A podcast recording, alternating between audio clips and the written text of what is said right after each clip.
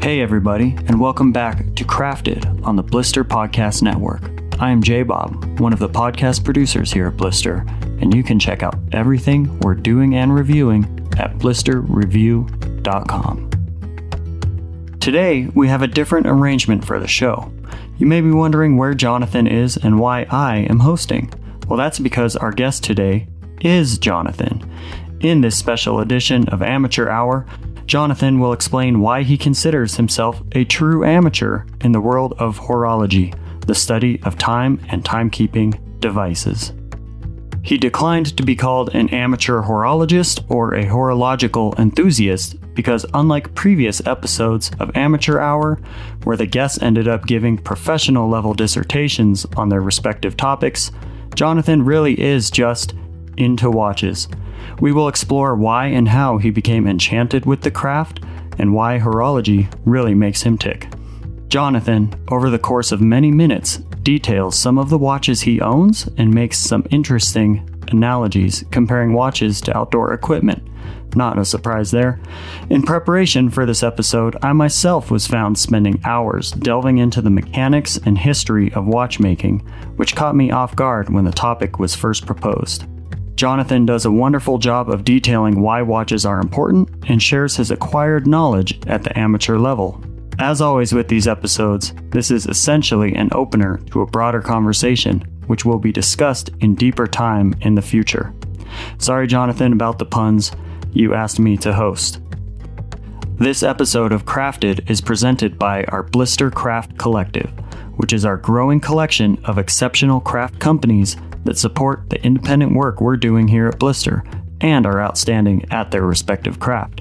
So we hope you'll check them out and support them too. We'll include a link to our Blister Craft Collective in the show notes of this episode. No more time to waste, so here we go. Jonathan, how are you today and where are you today? Wow. Thank you for asking, Justin Bobb. Uh, I'm doing pretty well.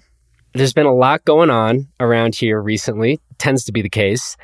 Apparently, I'm leaving for Austria. We are talking, it is 9.30 p.m. on a Friday. Uh, I'm leaving for Austria on Sunday and trying to reckon with that reality because uh, that doesn't really seem like I'm prepared for that to happen. But um, but otherwise, I am here at my house in Mount Crested Butte, talking with my good friend and longtime podcast producer, you. So this is pretty fun because I am the host of this show today, and you are the guest. Yeah. We brought the listeners here for amateur hour. Yeah. And we're speaking about horology. Ooh. Tell us what horology means. um, it's, I guess we would just say the study of watches, or, yeah, I don't think it's like the craft of watchmaking, given that biology, every other ology in the world, we say is the study of. Or the craft, the craft of watches, the craft of life, biology. There you go. Tying it back to crafted. See what I did there? I see that. That's great. All right. So, why watches? Yeah. Great question because I'm pretty surprised myself about this development because truly I wasn't into watches the vast majority of my life. My interest in watches honestly didn't really start until I started thinking about this very crafted podcast and our Blister Craft Collective, where, you know, given for all these years, we've been really diving into the details of the, well, craft of ski boot making and ski manufacturing and all this technical apparel and yada, yada, yada. And I thought it would be interesting to kind of expand into all of these other areas of craft and honestly, one day I sat down with a piece of paper, I think, and was just like, what even are the other product categories that we would call craft categories? And I think I probably came up with a list of about 30 different things, ranging from beer making, coffee roasting, you know, tea, et cetera, et cetera. And maybe it was the second or third day where it was like, oh, watchmaking. So even watches itself wasn't really at the front of mind when I started thinking about all these other craft categories out there in the world that have nothing to do with, you know, mountain sports. So I would put that probably as uh, being sometime in 2021. And I mean, when I say I didn't know anything about watches, I'm not um, being humble. I, I truly didn't. And so I started reading some things and watching some YouTube videos and poking around. And it's funny, J Bobb, because it sounds like you've done a bit of this yourself since we talked about the two of us doing this episode together. And you were just saying to me, like, dude, this is a strange world out there. Correct. So, yeah, as uh, I was tasked with hosting this episode, I, like any good host would, did some research. Um, one, so I could hold our guest accountable, but also hopefully enlighten the conversation a little bit. But in my 48 hour internet dive into this world of watches, I'm pretty floored by this world. And I kind of focused on the mechanical yeah. track a little bit. Yeah. And seems like maybe we're opposing sides there a little bit, which is good because I, I don't know much at all about the lifestyle, social component of this world. I don't know any of the company names. Everyone could throw out a Rolex. I think what we should do, though, is uh, back up and make it clear that we're talking about a certain type of watch that's mechanical. Honestly, for me, it's a bit broader. I, and I, yes, I think most people that really dive down the watch rabbit hole, it pretty quickly moves into the world of quote unquote mechanical watches. And I think there are some good reasons for that, which I would like to talk about. But it's kind of mechanical versus quartz. And um, and on the quartz side, I think we can simply say that those are watches that have batteries in them. Mechanical or automatic watches, no batteries.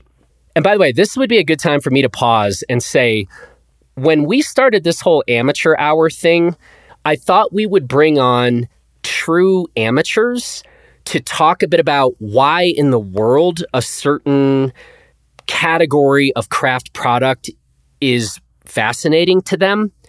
And instead, some of our amateur hour conversations, like Matt Manzer on Scotch, Paul Forward talking about traditional hunting bows, even Scott Andrus on knives, those ended up being like quasi master classes.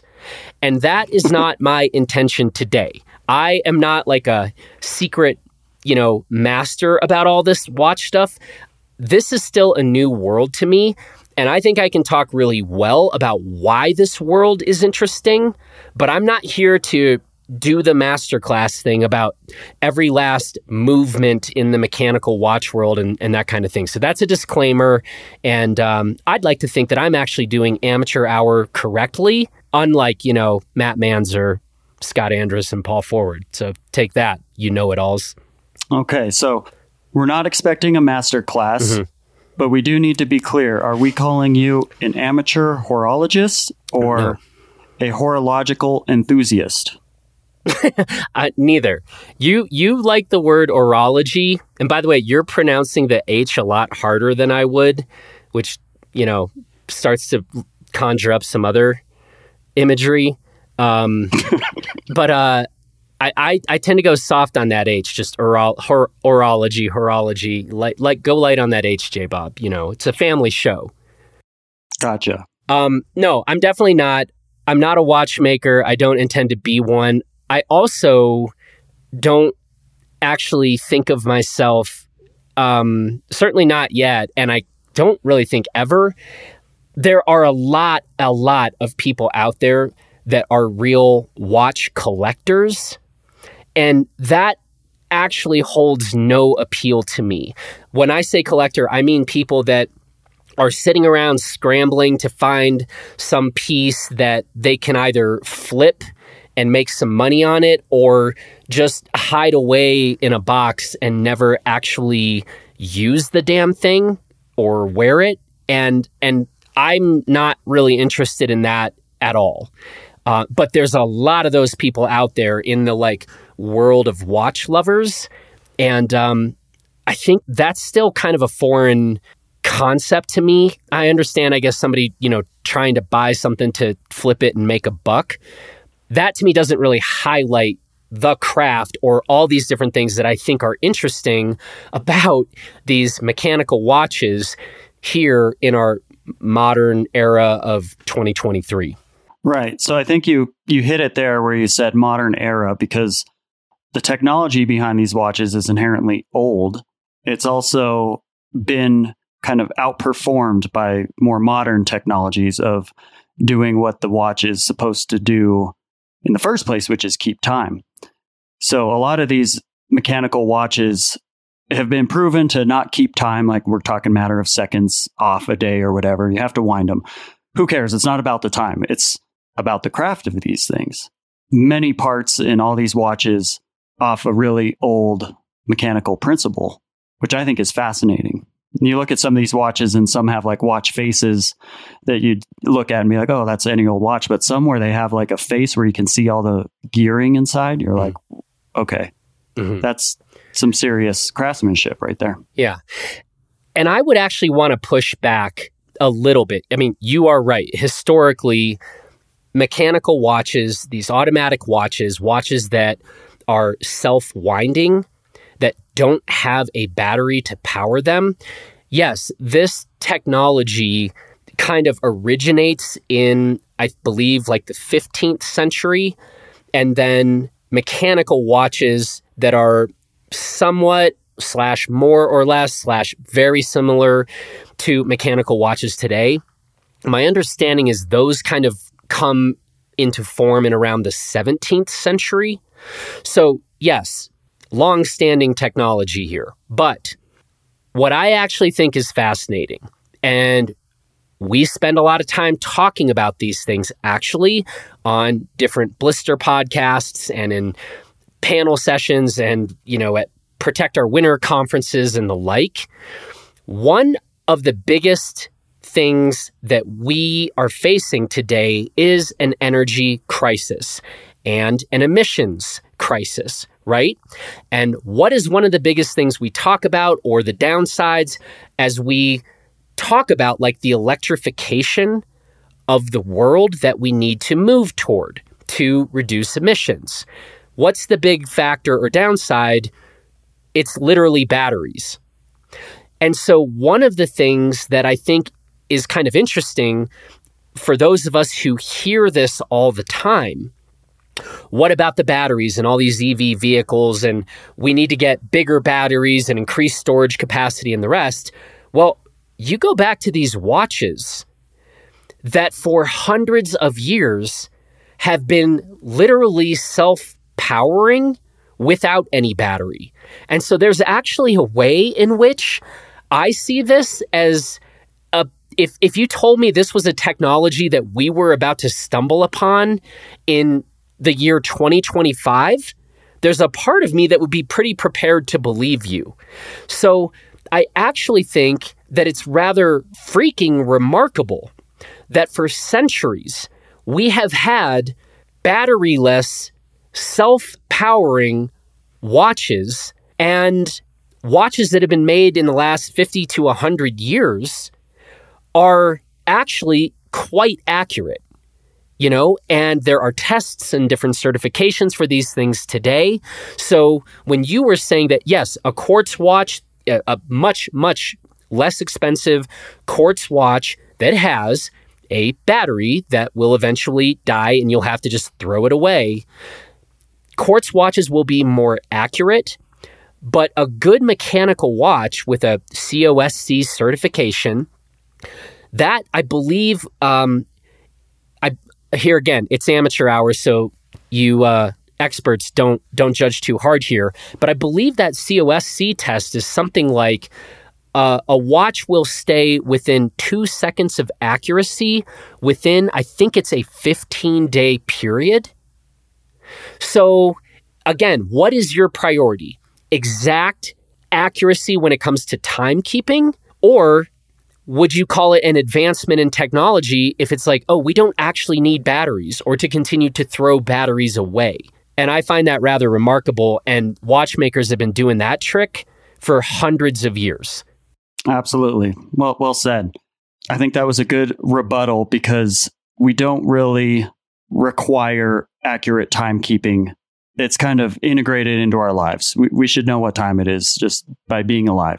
So, again, why watches? Mhm. What is it about like the watch world that is so fascinating? Is it the mechanics? Is it the fact that they're kind of holding on to tradition of craft that's been going on for centuries? Well, there's actually a number of other factors on this front. So we're going to we're going to stay on this for a while cuz like I said, I'm not the guy to give the master class about watches, but I do hope to inspire some people to have maybe a new or a bit more of an appreciation for the art of watchmaking and just these physical objects that are a good watch. So, to that point, one more thing I want to say that I think is relevant context here.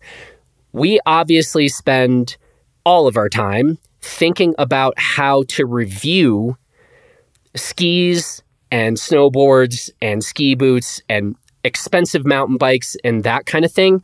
So it has been fascinating walking into this world of watches and looking at how that world operates versus how we kind of operate in our mountain sports scene and community. And so I think there's a few other things here. First of all, I know that some people, understandably, are like, watches, that's stupid. They are just really expensive. You can buy a $15 watch that tells the time perfectly fine. And so people that are into that or kind of investing in that, they just either have too much money on their hands or they're using it as a status symbol or something like that. Understandable. I, I hear those arguments and I, I get them. But I also think it's kind of interesting that in specifically our mountain sports communities, how many people do we know who own mountain bikes and have them like upgraded their mountain bikes where they probably have $8,000, $9,000, $10,000 into these bikes that in many cases they will be trying to get rid of or they will just have broken in say 4 to 5 years. Right? Or snowmobiles. There's a whole other like money pit, right? And we beat the crap out of these things and they don't last and we use them and we have a great time. But I think that's one of the interesting things about watches is that you can purchase one and if you take even decent care of it, this is an object that one you can wear most days of your life and two that thing will keep working for 50 years, 100 years, more than 100 years. And I would say that that actually is kind of the norm once you move into not an exorbitant, I mean, these things are all relative, but you can buy a watch for a lot less than a shitty mountain bike that most of us would not be interested in riding. And that watch is probably an object that could last over a hundred years. So I find the longevity of these things kind of interesting because we're kind of used to just putting our money into skis and snowboards and mountain bikes and running shoes that we go destroy in a pretty short amount of time. The other thing in our modern world, we all have smartphones, we all have laptops, and again, for those of us who are kind of living around in the mountain space, we all have trucks or vehicles that our phones are pretty obsolete in two or three years, laptops maybe three to four years, and we kind of kick the crap out of our trucks or vehicles as well. I mean, I still have my 2008, but you know, we don't hold on to these other things in a way that a watch is something that will last far more than the kind of typical objects that we're putting all of our money into. Does that make sense? It does. I feel like I want to explore this concept a little bit more because the mountain bike analogy, like we destroy mountain bikes, but we're getting the benefit out of riding the mountain Mhm. bike, which is what it's designed to do. Yeah. These watches, it seems like, yes, they're designed essentially to keep time, but it goes further than that. Mm-hmm. We're people aren't buying them, collecting them, spending lifetimes building these things Mhm. for people to have them just to keep time. That's right. What's you know talk more about like the draw of a watch because I, I like the analogy of it lasts for a long time. Mhm.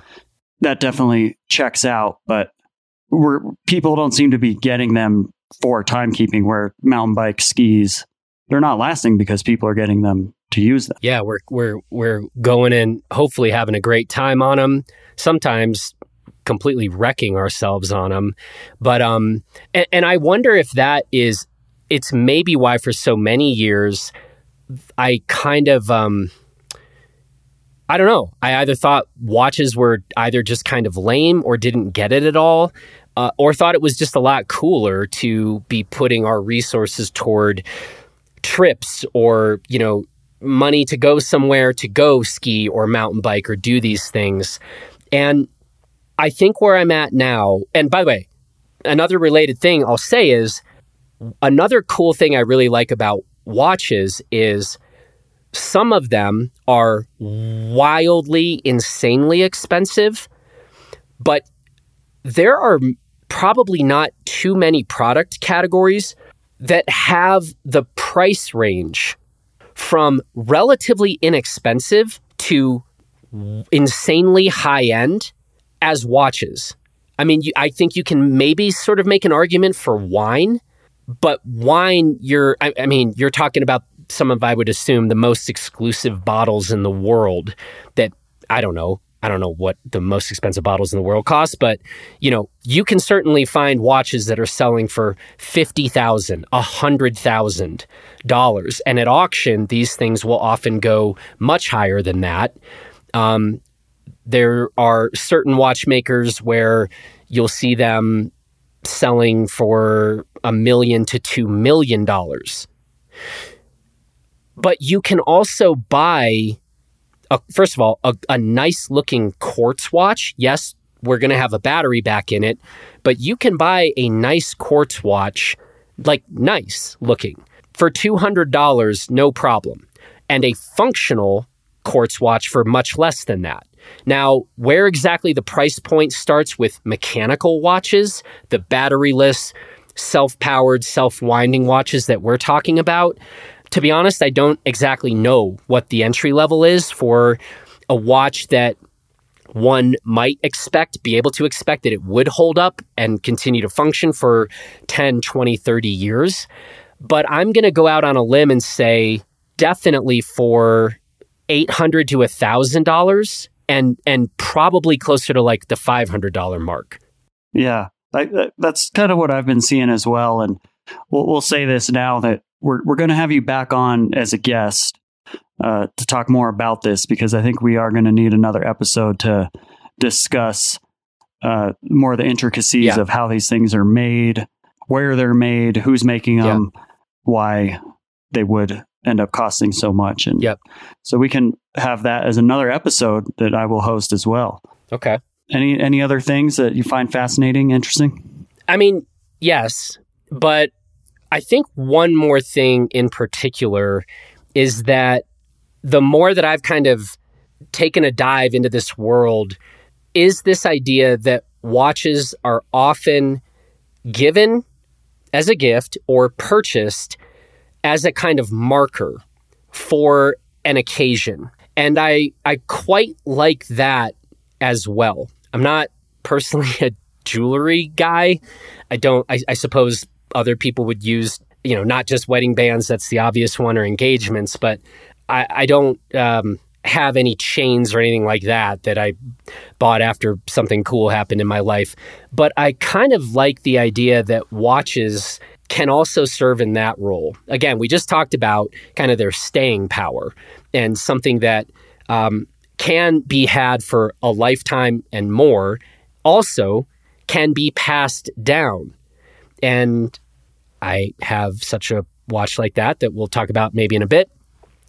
But I think that that's something that's pretty cool about the watch world is that um, they do often serve as a marker or can serve um, as a marker uh, to commemorate a special occasion.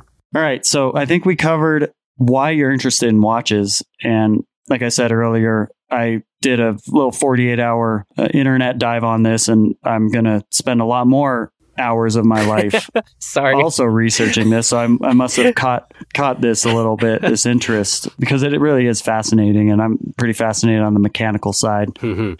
But we have this world that surrounds watches. Yeah. Watch collecting, people who buy the watches to wear them as fashion. Yep. We have hip hop artists that Yeah. like to talk about watches. Hell yeah. There's a lot of mention of, you know, high society, expensive items, all this stuff. So let's hear your thoughts on the weird world of watches. Yeah, the wide, weird, and wonderful world of watches. Um, I mean, first of all, I, I think I didn't know this really or didn't think too much about it um, because I just wasn't really paying attention to watches as I've kind of told my story getting into it. But it's really something else. And high end mechanical watches are having a hell of a moment because they have become such a prominent fixture in hip hop, as you just said. So when we're talking about brands like Richard Mille, that's where you get into the million to two million dollar watches, or Patek Philippe, or Rolex, or AP.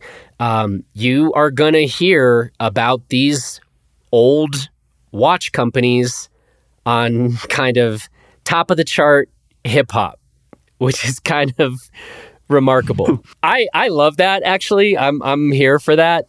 Uh, the whole sort of outside of the hip hop, like the the fact that certain brands in particular have become such status symbols, that part I probably struggle with a lot because um, if you're deriving self worth because of something that you have strapped to your wrist, you your life is probably not going in the most positive direction.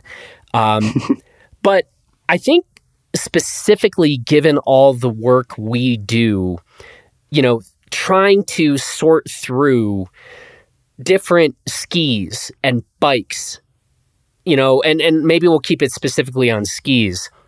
It was kind of amazing to me as I started diving into this world how much emphasis is placed on a brand's heritage and specifically just having been around for let's say close to a hundred years or more. And so, mm-hmm. you know, three of the hottest, most popular, most traded watch companies out there are Rolex, Patek Philippe, Audemars Piguet. It's like they're kind of the only three brands out there. Literally, as their their their resale prices, their prices on the gray market. Uh, well, I should say, currently, I believe it's still the case. I know it's true of Rolex at the moment. I believe it's largely true of Patek Philippe and pretty much true of Audemars Piguet. You literally can't walk into a shop that sells those brands and purchase one. I, and I mean literally. So, specifically to Rolex, there are a number of Rolex authorized dealers around the world. And if you walk into any of them, they will, and you say, Hi, I'm here to buy a watch, any watch. I just want a Rolex. My understanding is still to this day, there isn't really a store in the world that will be like, oh, well, great. How, how, here's one for you to buy. So there's no product. that strikes me as a weird thing. Uh, we're getting used to our supply shortages, and you know, there's been a shortages on bikes and skis and that kind of thing. But these things can be found somewhere in the world. N- literally not true of, say, Rolex at an authorized retailer or an authorized de- dealer. And is that because of limited supply and they get bought up so fast and they end up kind of in the private market and end up being traded? And Yep. if you want to go buy one, you you have to get it at auction or trade it or buy privately or something like that. Yeah, or Like yeah, you you've you've got it exactly right. And I, I you know, again, as a newbie walking in and seeing this world is like, what is happening here? And why is there such a prominence on just it's just pretty much there could be maybe a fourth and fifth company out there, but it is pretty much the three companies that I've named. So you can go buy plenty of excellent watches, but on these three, you cannot walk into an authorized dealer and actually buy anything. And so it got me thinking a bit like this would be kind of the equivalent of if in the ski world, you know, let's say people only cared about atomic skis, Völkl, and Stöckli. And some people thought that every other ski out there was kind of trash and unworthy. And everyone was kind of trying to walk into a whatever, a Völkl authorized dealer all around the world, just hoping that we could get our hands on any Völkl ski, not even a specific model. And I, I just thought that was such a weird thing. And you know, in thinking about what we do and the way that we cover skis, we're we're skiing on, talking about doing write ups from skis built all over the world. And I think in the watch world, there's just this emphasis, even in watch media, they keep coming back just to talk about Rolex, Patek, and AP. And then they'll kind of move into some of the other brands. But I, I don't think we have anything like that, anything comparable to that in the ski world or snowboard world. Interesting. We'll save the the conversation about fake Rolexes and dupes for another time. Okay, good. I don't really know that much about that. All right. So you're using a lot of uh, referencing to the ski world. Yeah. Tell us more. Well, I think this is more of like a contrast than compare. But going back a little bit to like people who are really into watches or horology, as you, you know, like to call it, Mhm. these people some of them maybe many of them aren't like oh my god i finally got this watch i can't wait to wear it every single day and you know actually use it in my real life they are they are collectors they're going to put that thing behind glass or in a box and hope nothing ever scratches it touches it anything like that one of the things that made me gain an appreciation about skiers and ski lovers is there's not that collecting culture, right? No one is like, oh my God, I got to go buy the hot new snowboard from Jones or this new ski from Moment to then hang it on my wall, right? This is like, I'm giving this a plus one to sort of ski culture over, um, over watch culture. We actually use these things.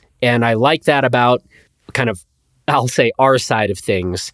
Um, versus some of the the watch culture out there. The other thing that I think is kind of wild is you know we've talked a bit about the status symbols of the watch worlds and there's no question that's a thing, right? Having the right brand and the deeper down the rabbit hole you go, it's not just about the right brand, it's about the right model, right? And then you want to so you want the people who know to see what you're wearing and like, oh my God, that person really understands and gets it. Same stuff happens in the wine world. And I think the same thing happens in the ski world, but in the ski world, it's not as simple as, oh, go buy some $5,000 pair of skis, which actually isn't really a thing other than a few silly luxury lifestyle brands that we make fun of from time to time on Blister, but that's not really a thing people are doing. I think that there's no question in kind of mountain sports and mountain culture, we absolutely have our status symbols, but that might actually be like I would never be on a chairlift with somebody and be like, "Oh my god, he's got some Louis Vuitton skis." I'd actually make fun of that person most likely. But if it was like, oh, that person has an old bibby, an old moment bibby before moment started changing around with some constructions or whatever, that would be the status symbol. And probably if we went on eBay or something right now, we could probably find that status symbol ski for like a hundred dollars because people don't know what it is and they just are trying to get it out of their garage. So I find that to be kind of the whole status symbol thing. It's not that we don't have them in mountain culture. We absolutely do, but it's different. And I do actually like that most of the time it is a bit untethered from just he who has the most expensive thing sort of wins status points or something. Do you know anything about like value of an antique watch if it needs to work? Because I mean, obviously these things are going to wear out. Mm-hmm. There's probably a limited number of watch repair people to fix these things, and with that, there's probably limited number of parts to fix these things by the limited number of people that can fix them. So we're going to have these watches that might start wearing out over time, but are they going to hold hold value in the antique world? Hmm. I definitely don't know much about that secondary market or the antique world. I do think I can confidently say that certain models get hot, right? And that happens in the art world that happens in the wine world too, right? Um, collectors start to drive the market. And there's no question in the watch world, certain models get kind of hot and popular for completely irrational like reasons that have nothing to do with objective value. Uh, but I think we're pretty familiar with that in virtually any collecting culture, you know? Um, right. Like the last piece done by so and so, or the first piece done by them, or this was the watch they made right before this event happened to them. Well, there's no question that that's true. Anytime I think whether it's cars or watches, the last model in a line is going to be highly prized, valued, etc. But sometimes, um, I actually was just uh, reading something about um, this Patek Philippe, one of the hottest, hottest watches out there, uh, is the, I think it's the Nautilus 5711. And I was reading a thing about when that watch first came out, it, people didn't care about it.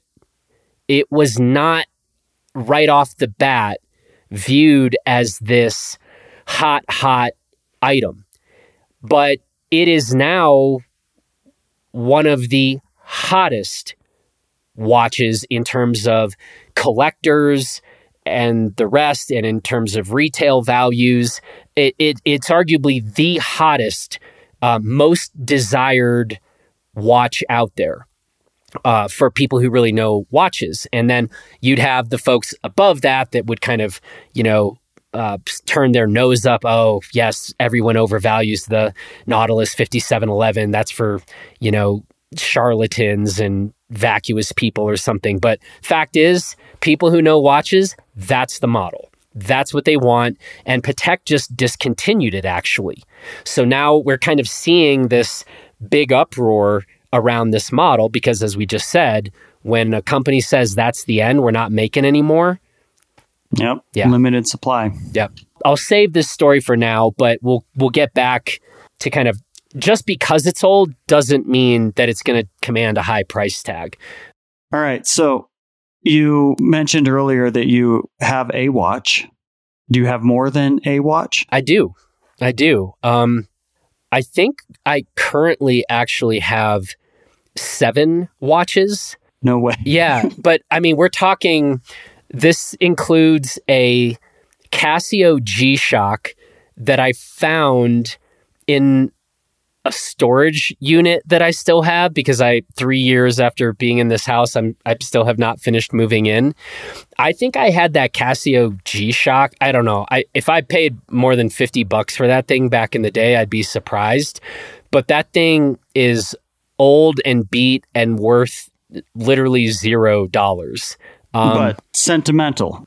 No, honestly, I sh- I need to just, just, like you have it. I just need to throw that away. I literally just found it in a in my storage unit like two months ago, and then threw it somewhere in my house. And actually, right now, I don't know where it is. But um, but I, you know, as I've been thinking through this and starting to, you know, pay more attention, understand the differences between some of these companies and their approaches to watchmaking and the rest, it's like, yeah, I still have this old beat up Casio G Shock that I used because it was functional back in the day.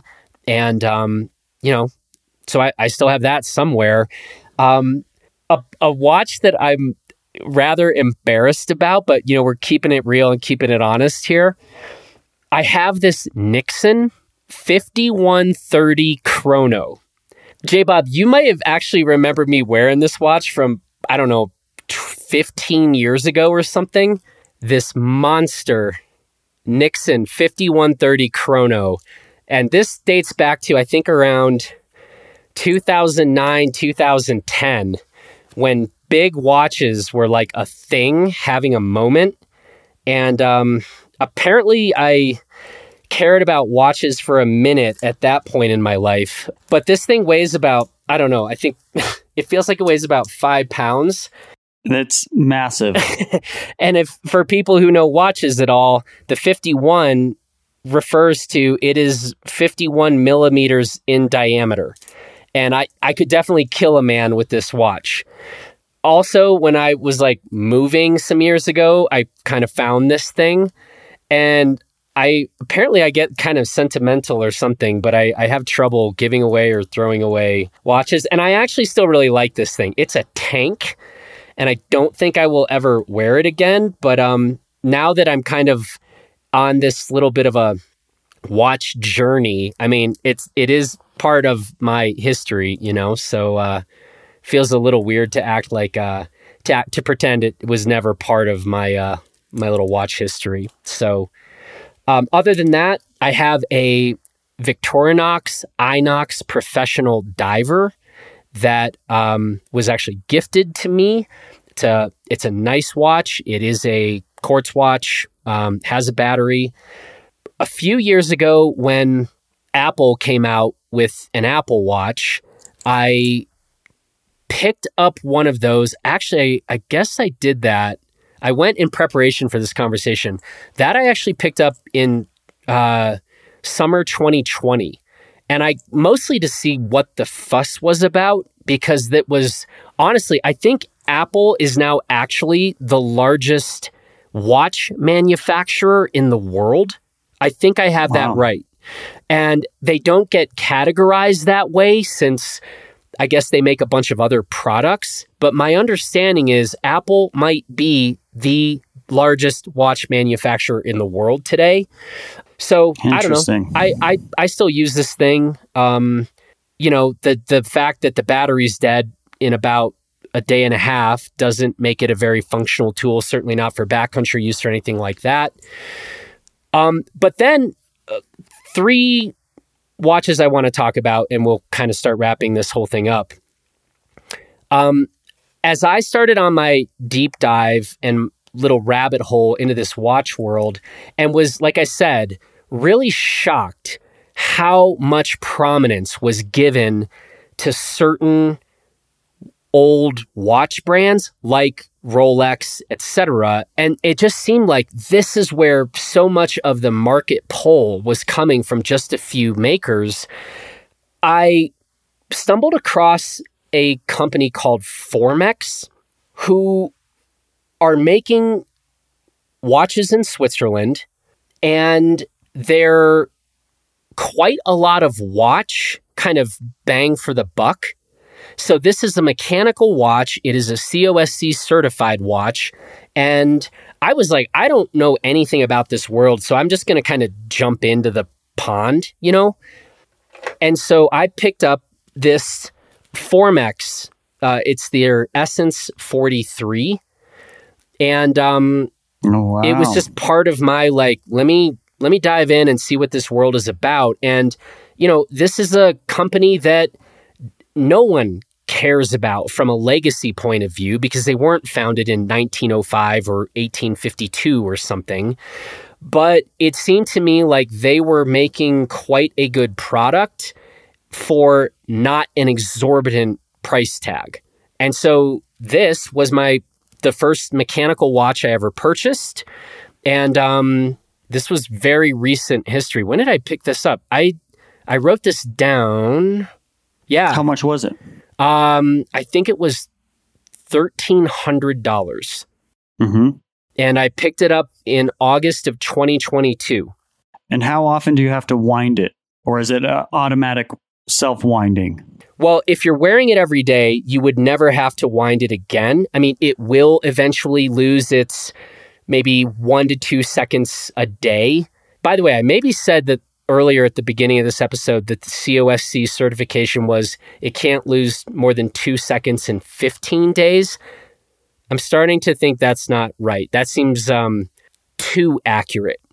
I think that COSC certified watches, it might be more like they can lose a second or two a day. That that gotcha. might be a little more accurate. So yeah. well, we're this is amateur hour. It's so amateur you're, hour. You're forgiven. So this Formex Essence 43 has a, I believe it's a 38 hour power reserve. So if you just let it sit there for 38 hours untouched, it will sort of stop working. Um, mm-hmm. And you'd need to rewind um, or wind it back up in that case. Um, so yeah, this is um, you know, but it also is a watch that some of the things again as I was just diving in, a lot of the things that you'll kind of hear about when it's like, well, what makes a watch better or worse than some other thing? It has a sapphire crystal front and back. You can see the mechanical movement on the back of the watch. Uh, it is COSC certified and it is powered by Sellita's SW200 Swiss made automatic movement, which is this is a whole conversation we will have on a different crafted podcast. It is not an in house movement. Again, conversation for another day, but it's a good movement. And then the last thing about it is Formex was really touting their patented case suspension system. And, you know, if anybody reads my ski reviews or ski boot reviews, they know how much I like suspension. And so I mm-hmm. think I mm-hmm. literally got intrigued by that word and wondered if I would be able to notice some watch that was claiming to have great suspension. Interesting. Spoiler alert, not really sure that I noticed any difference uh, in terms of the suspension of a watch, but maybe I was a sucker. I don't know. But um, I thought, I, I don't know where to dive in here. So I'm just going to dive in uh, on what seems to be a pretty well made watch, but it is not one of these hot legacy, you know, big brands that, uh, that you're going to be hearing about in some hip hop song. Gotcha. But a good mechanical watch, Swiss made, mm-hmm. which most of these are for reasons I don't know. Maybe you do. Maybe we need to research that.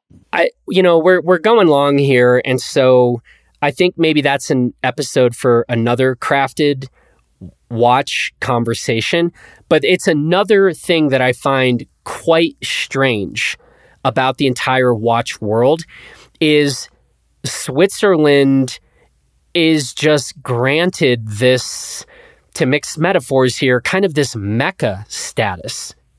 And I, I can kind of understand that from a historical point of view, but still to this day, Swiss made carries weight in a way that is um, a little bit surprising to me. Certainly, you know, among car aficionados, there's still like talk of German engineering. And so this isn't um, merely a thing that I think is unique to the watch world, but um, it's something that I am kind of intrigued by and also rather skeptical of. Um, just placing so much emphasis and weight on the whole made in Switzerland. No, no offense to you know the Swiss people, but um, you're right. That's very much still a thing in the watch world. So this is this is maybe the controversial thing, but um, the more I learned about this whole unavailability of certain watch watch brands out there, I kind of was like, that was a weird rabbit hole and, and that I kind of explored. And long and short, I did actually end up buying a Rolex. And I did this. It is a new Rolex that I have the papers for and the rest. It's actually the least expensive Rolex they make, but it happens to be one of my favorite, if not my favorite Rolexes out there. Um, so it is their, it's called their Oyster Perpetual. So this is something I, I did purchase online. And, and this is this was kind of part of the process because you will see on forums and the rest people just hate hating on Rolex, which is also ironic because it's apparently still the most popular, most traded commands kind of highest um, gray market values type of thing. But but people are sort of blaming Rolex for not producing enough watches, which was kind of weird to mm. me. I mean, it's like if mm-hmm. I'm a company, I can produce as many of a thing as I feel like. And so I kind of started diving in on that and mostly was coming from it from the point of view of sort of hearing Rolex is kind of this overhyped brand. There's many, many other good watchmakers out there, which there definitely are. But the more that I actually learned about the history of Rolex and how they operate today, the more I actually came to like the brand. And I think it's extremely interesting and impressive what they're up to, how they have kept certain standards in terms of their standards of production, not really giving a damn about what anybody else is doing out there. So, this is not to say that Rolex is among the most sophisticated watchmakers when it comes to movements. Um, a brand like maybe A. Lange would take that title, or Vacheron maybe. But um, I kind of wanted to also do this from an investigative point of view and see what it was like going through this weird experience. And I do actually think that this Oyster Perpetual is just a very clean, very simple, beautiful, kind of timeless watch. And so I was like, let me go see what this is this is about. So um yeah, so I picked this up, and that was kind of part of my like, if I'm going to actually start interviewing people and trying to understand this whole watch world, I feel like I should have a bit more skin in the game. So this is this is my skin in the game. Interesting. So do you do you call it a Rolex or do you call it a, a Roly? I've never said Roly in my life. When do you when do you wear it? Um, I mean, this is more of a dress watch. So um, yeah, basically given that I, you know, barely shower on a given week, uh, it, it doesn't get a whole lot of use. But, you know, when my girl comes to town, we're going out for a nice evening. Uh, it's more appropriate for for me at least. I mean, other people, this is probably their slum watch or something. I don't know, but um, yeah, it's a it's a dress watch. Mm. You can take it to Austria? No, no. Okay, not going to do that. And by the way, a really important part of this story of what led me to getting this Rolex is I had learned a bunch about the brand. Again, largely motivated by people kind of talking crap about the brand, to be honest. And um, so I was trying to figure out why this brand was so popular, and yet people who are very interested in horology seem to sometimes talk down on the brand. So the more I learned, the more impressed I was. And then it was, I think, August of this past year. And I really started thinking about picking up a watch to celebrate the creation of Blister Labs. Because again, this was kind of a new concept I just sort of thought of as picking up a watch uh, to commemorate certain milestones or achievements. And I still have to say, pulling off Blister Labs and making this program happen, I think is one of the most remarkable things I've ever pulled off. I mean, starting Blister was one thing, and we're very proud of what this has grown into. But Labs is a whole other beast. And this partnership with CU Boulder and Western Colorado University and us, and what we are doing, and the kind of brain power that has come into this. This was not the easiest thing to pull off. And I still celebrate the fact that with the help of many, many good people, we brought this thing into existence. And so I was like, you know what? We're going to commemorate this moment. And that kind of got me thinking about what watch I might pick up to, to commemorate labs. And that led me eventually to landing on the Oyster Perpetual. So that's kind of the why behind that. Now, I got one more watch I want to tell you about, and then we can wrap. No question, this is my favorite. This is actually the first watch I ever owned. Wow. And it's a pocket watch that was owned by my great grandfather. Um, it is currently not working. So I need to go get this serviced somewhere. But this is a Waltham pocket watch. And Waltham, uh, I think I have this right, started out as the American Watch Company. I think that was the first watch manufacturer in the United States. They then later changed their name to Waltham. And um, this pocket watch, I think, dates back to around the 1918, something like that, but was owned by my great grandfather, who then gave it to my grandfather, who then gave it to my dad, who then gave it to me. Wow. And this is actually an example. Um, while while this sounds fancy, and I freaking love the look of pocket watches, I think I don't know that I would get a hundred dollars for this you know, if I went to try to sell it. And uh, and that said, you know, there's no question if you said, okay, somebody's going to come steal all of your watches, you get to keep one. No question. This is the one mm-hmm. I'm keeping, right? Um, yep. Which kind of just ties back to that point of, um, you know, these objects can stand the test of time. And I am certain, I just haven't had time to do it, but I will be able to take this to a watchmaker and probably within an hour or two, they'll have this pocket watch back and operational. Interesting. Yeah. May- maybe just needs like a cleaning or oiling or something like that. And it's pretty common. I mean, parts wear out, you know? And yep. so that's a whole art and science in its own right. But dude, if you ever need to just like really chill out, there are some amazing videos on YouTube of watch repairers repairing old watches, it's amazing. I, I know it might not sound that way, but um, just just try, dig around, and they're beautifully shot, and it is so intricate. The work, um, again, um, talk about crafts craftsmanship at a very high level.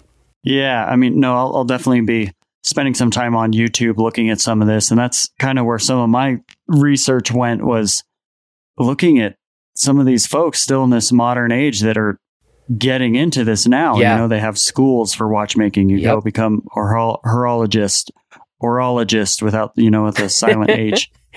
And uh, spending hours fabricating one of the hundred to a thousand pieces in these watches. Pretty intriguing. It's, it's some serious focus and dedication to this craft. Absolutely. It's pretty exciting. So um, you've definitely stolen more of my time by uh, having this conversation about watches. I'm going to have to let you go here soon because you have to pack and go to Austria, I get do. yourself a Scotch spoon. yeah. I'm curious about brands you're intrigued by and things for the next conversation. What else uh, we have to explore? yeah. in the world of watches? Well, I think a huge one that we've we've already said we weren't really going to go down that road. I mean, the whole world of watch movements. And you know, this whole thing in the watch world about ah, this brand makes all their own movements in house. They aren't using any third party movements. That's a whole kind of interesting, sometimes I think overdone thing in the watch world. But um, that said, there are some watch manufacturers doing such sophisticated movements that um, it's it's incredible work and so intricate. And I think so far I I have tended to actually like simpler watches, um, which is a bit you know shown by the fact that I have an Oyster Perpetual, like the simplest Rolex that's made, I would say. But um, there's a couple companies in particular. Um, a, a blister member, actually, and now a friend, Lucas, actually put me on to a company called, I'm just going to Americanize it, Armin Strom. I think we would go with Armin Strom, but it's a Swiss manufacturer that revitalized this brand around 2009 and they are doing some extraordinarily interesting and cool looking movements. And so I, I kind of have a secret hope. I need to go to Switzerland to visit Lucas sometime. Plus, I've never been to Switzerland, but I'm going to actually make a bit of a prediction. And uh, we'll, we're going to hope to make that a crafted episode. Um, another brand, Lange or Lange, um, known for their incredible movements. And I don't know that I'm ever going to be totally captivated by total complexity because I think I kind of shy towards simplicity. But to better understand the art and the science behind these things is a is a deep dive I'm looking forward to. Finally, Vacheron, another, you know, very high-end brand. I'm less interested in what they're doing today, but I would love to learn more about the history of that company because I think they've been doing it since like the 18th century. So those are a wow. couple of the companies on my radar. Gotcha. What else haven't you explored yet that you're excited to research? Yeah, I mean, I think you know we we talked about movements and and and part of this stuff is like, look, this is very much just kind of a hobby and I'm pretty busy with a lot of other things. So you get to just take your time and you know, I hope to make it to Switzerland.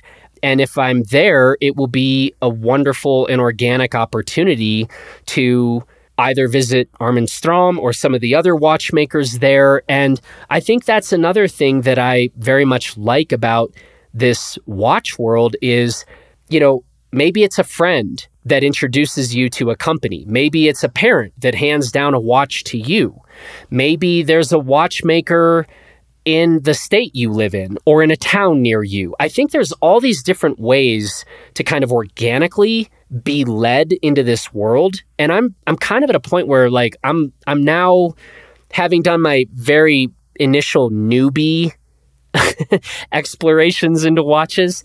I'm now kind of like let's let's just see where this um where this kind of naturally leads. Yeah, interesting. One last thought. Do you have a sense of this watch world growing in interest, or do you think we're in a, a stage of decline where we're going to start seeing less watch repair people, hmm. or are we going to start seeing more watch repair people? Do you have any sense of state of affairs in the watch world?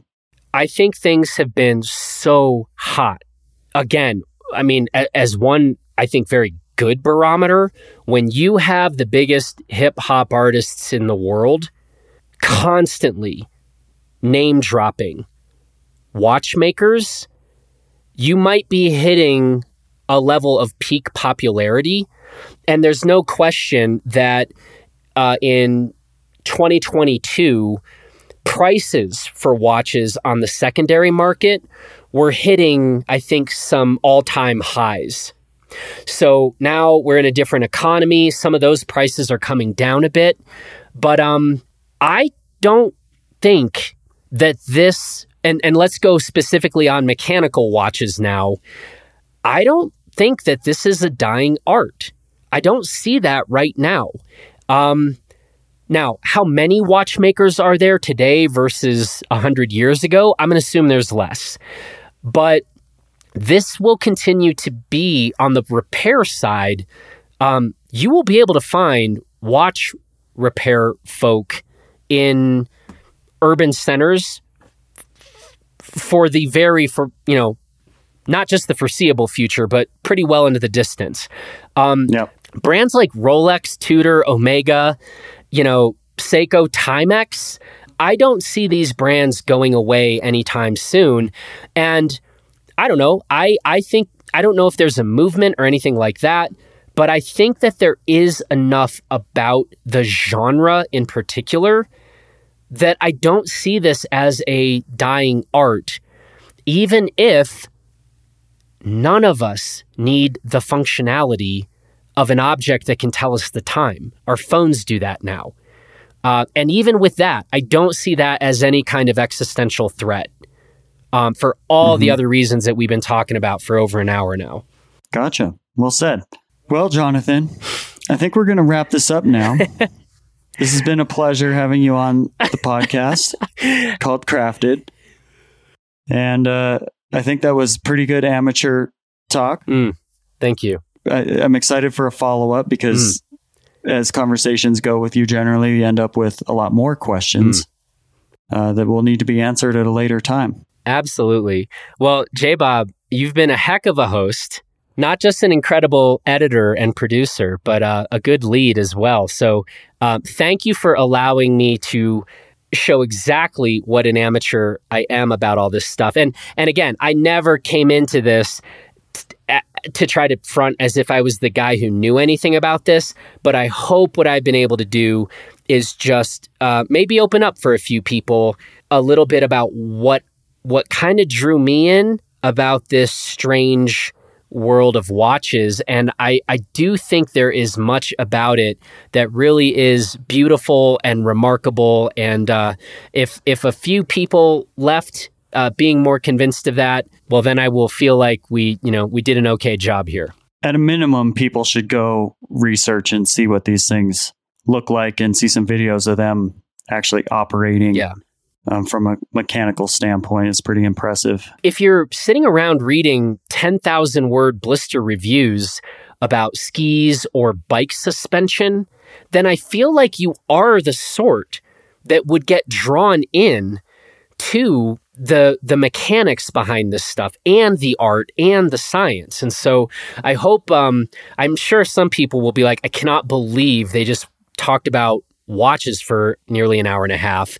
But for others like I think if you're curious and interested in these other things that we love, this does not feel like a very far step to get to to really appreciate what's happening in this uh, much much older art form than you know modern skis and modern suspension etc so Mhm. by the way last thing i want to say 100% we will be having actual watch experts whether on the repair side of things or whether the manufacturers themselves so we promise that is coming because again uh, as i've proven i'm not the expert just the amateur All right, so a lot to look forward to.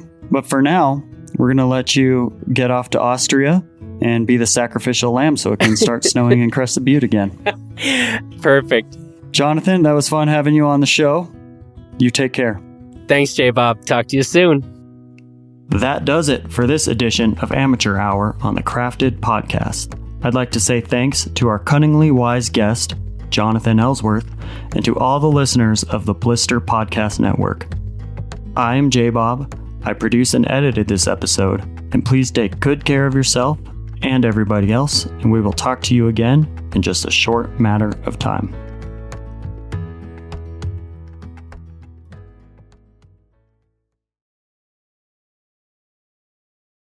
Um, how do we get into this one? Well, I'm, I'm the host, so you're going to sit back. Am I doing the the intro to it, or are you doing the intro? No, no, I'm, I'm doing all of it. This, is- You are? This is my show now. Yeah. You should put that in.